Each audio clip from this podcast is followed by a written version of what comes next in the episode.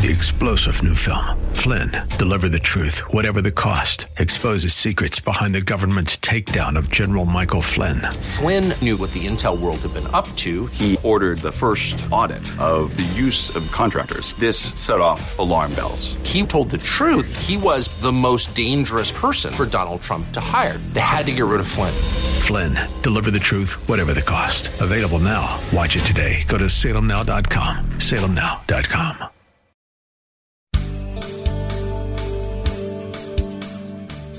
We look back, he tented with his people. We look forward, he will tent with his people again. And we have beheld his glory. Now, the word that John uses here never means, it's never used of speaking of visions. It's always meant to speak. We have seen, literally, with our eyes, we have seen his glory. Now, the thing that comes to my mind is the uh, author's experience on the Mount of Transfiguration. Because Peter, James, and John, this John, the author of this gospel, saw a physical manifestation of Jesus' heavenly glory at that transfiguration when his face shone like the sun and his garments became as white as light. That's Pastor Leighton Sheely from Church of the Highlands in San Bruno with his study in the book of John, the first chapter, and he's focusing in on the 14th verse. We left off there last time, and he'll pick up again with some of the same content, and then we'll roll into new content as we uh, present today's broadcast. Again, that's John 1, verse 14. And the Word became flesh and dwelt among us, and we have seen His glory. Pastor uh, Leighton is talking specifically about God coming down to earth in the form of a man, but still being fully God. If you'd like to listen to any of the past broadcasts, you can do that by going to the website studyversebyverse.com. That's studyversebyverse.com.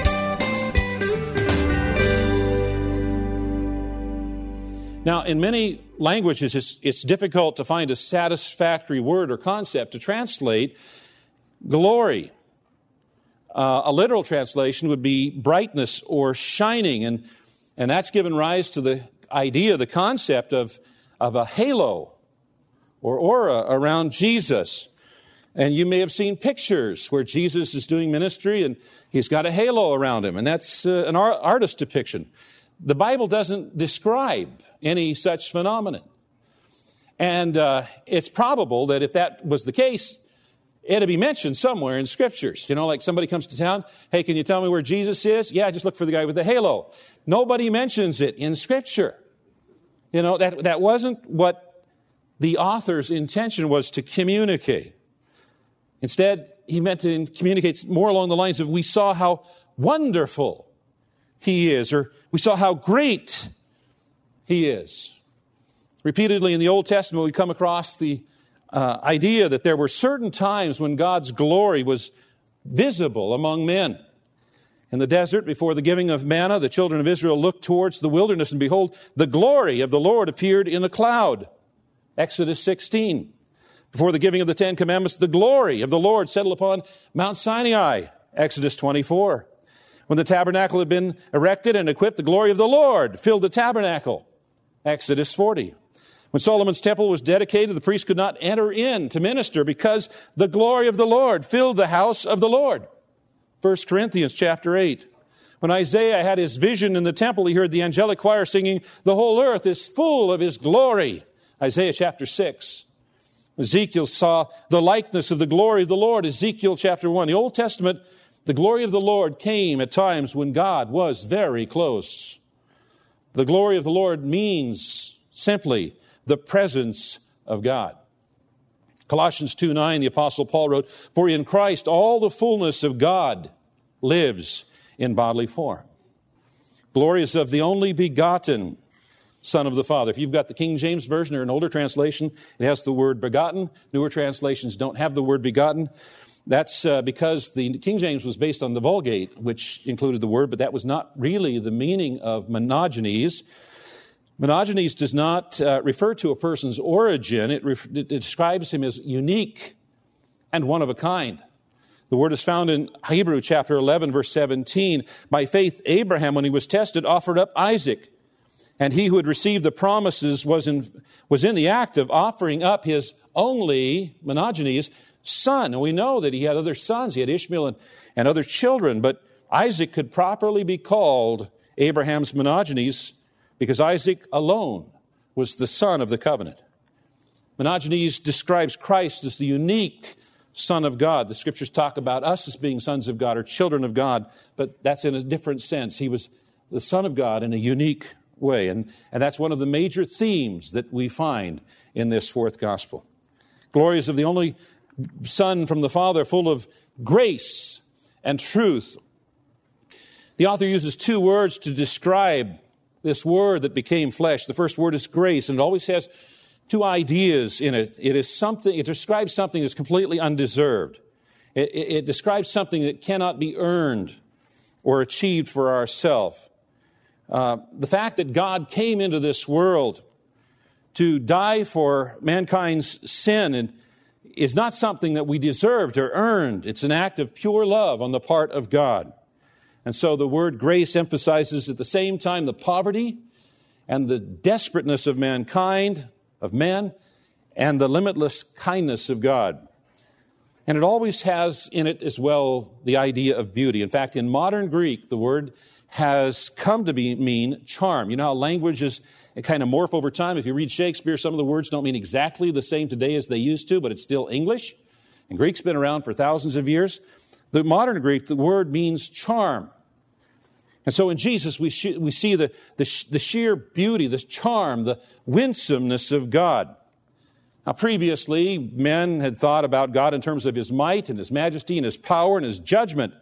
They thought about God in terms of his ability to crush any opposition and defeat all rebellion. But in Jesus, men are confronted with the sheer beauty, charm, loveliness of God. Second word that he uses to describe is truth. It's one of the dominant themes through this fourth gospel. Jesus is the embodiment of truth. He said, I am the truth. John 14, 6. You know, very few people can grasp abstract ideas. And ever since mankind began to think about God, we've been trying to define who He is and what He is with abstract definitions. But we can cease our vain and fruitless endeavors because we can look at Jesus and we say we can say that is what God is like. Jesus didn't come to talk about God to men, He came to show men what God is like.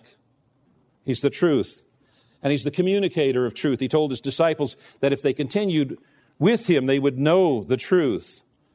Men always tend to flock to some teacher who can give them guidance to know how to think and, and live. And Jesus is the one who admits the shadows, makes things clear, and at the crossroads of life shows us the right way. And in those baffling moments of decision, enables us to choose what is right. And thirdly, the truth sets us free. It makes us free.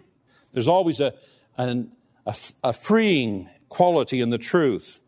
The truth which Jesus brings liberates us from estrangement from God liberates us from frustration and fears and weaknesses and defeats. Jesus is the greatest liberator in the history of mankind. Paul Harvey, the great radio announcer of yesteryear, told this story. One raw winter night, a man heard an irregular thumping sound against the kitchen storm door. He went to the window and he watched as tiny, shivering sparrows, attracted to the evident warmth inside, beat in vain against the glass. Touched, the farmer uh, trundled up, uh, bundled up and trudged through the fresh snow to open the barn for the struggling birds. He turned on the lights. He tossed some hay in a corner. He sprinkled a trail of saltine crackers to direct them to the barn. But the sparrows, which had scattered in all directions when he emerged from the house, still hid in the darkness, afraid of him. Tried all kinds of tactics. He circled around behind the birds to try to drive them towards the barn. He tossed cracker crumbs into the air. He retreated into his house to see if they would flutter into the barn on their own, but nothing worked. He, a huge alien creature, had terrified them.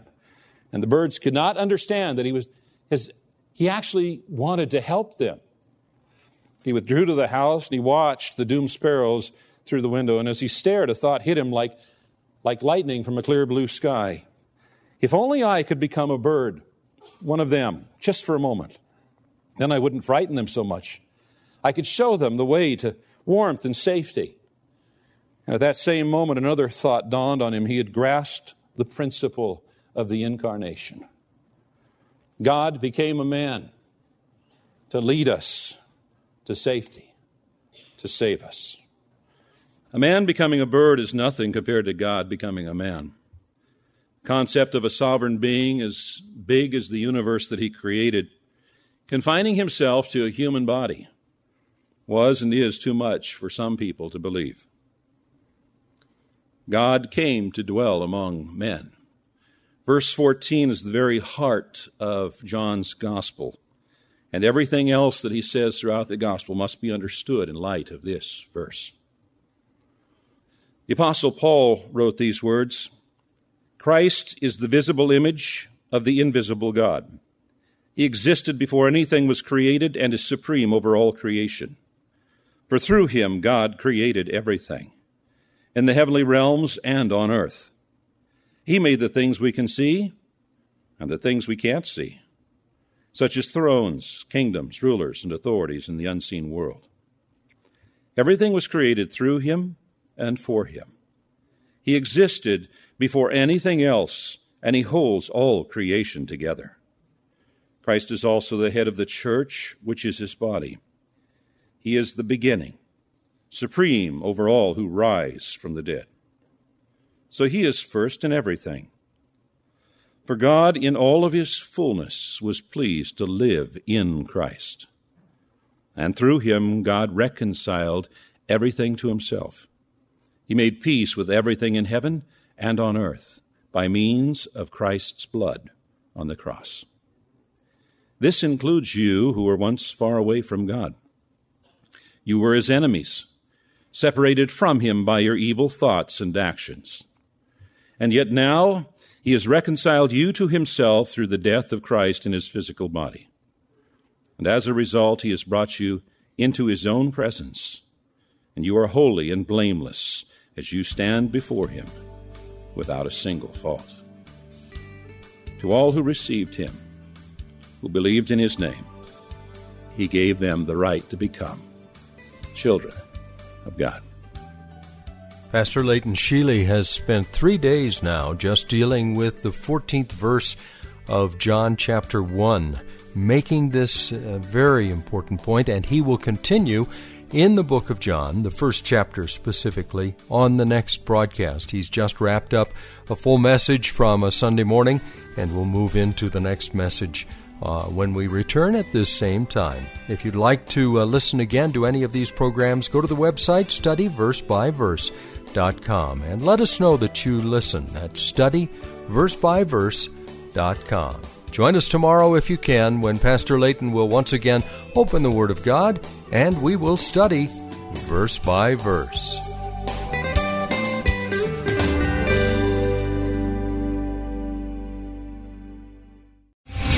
Three star general Michael J. Flynn, head of the Pentagon Intelligence Agency, knew all the government's dirty secrets. He was one of the most respected generals in the military. Flynn knew what the intel world had been up to, he understood its funding. He ordered the first audit of the use of contractors. This set off alarm bells.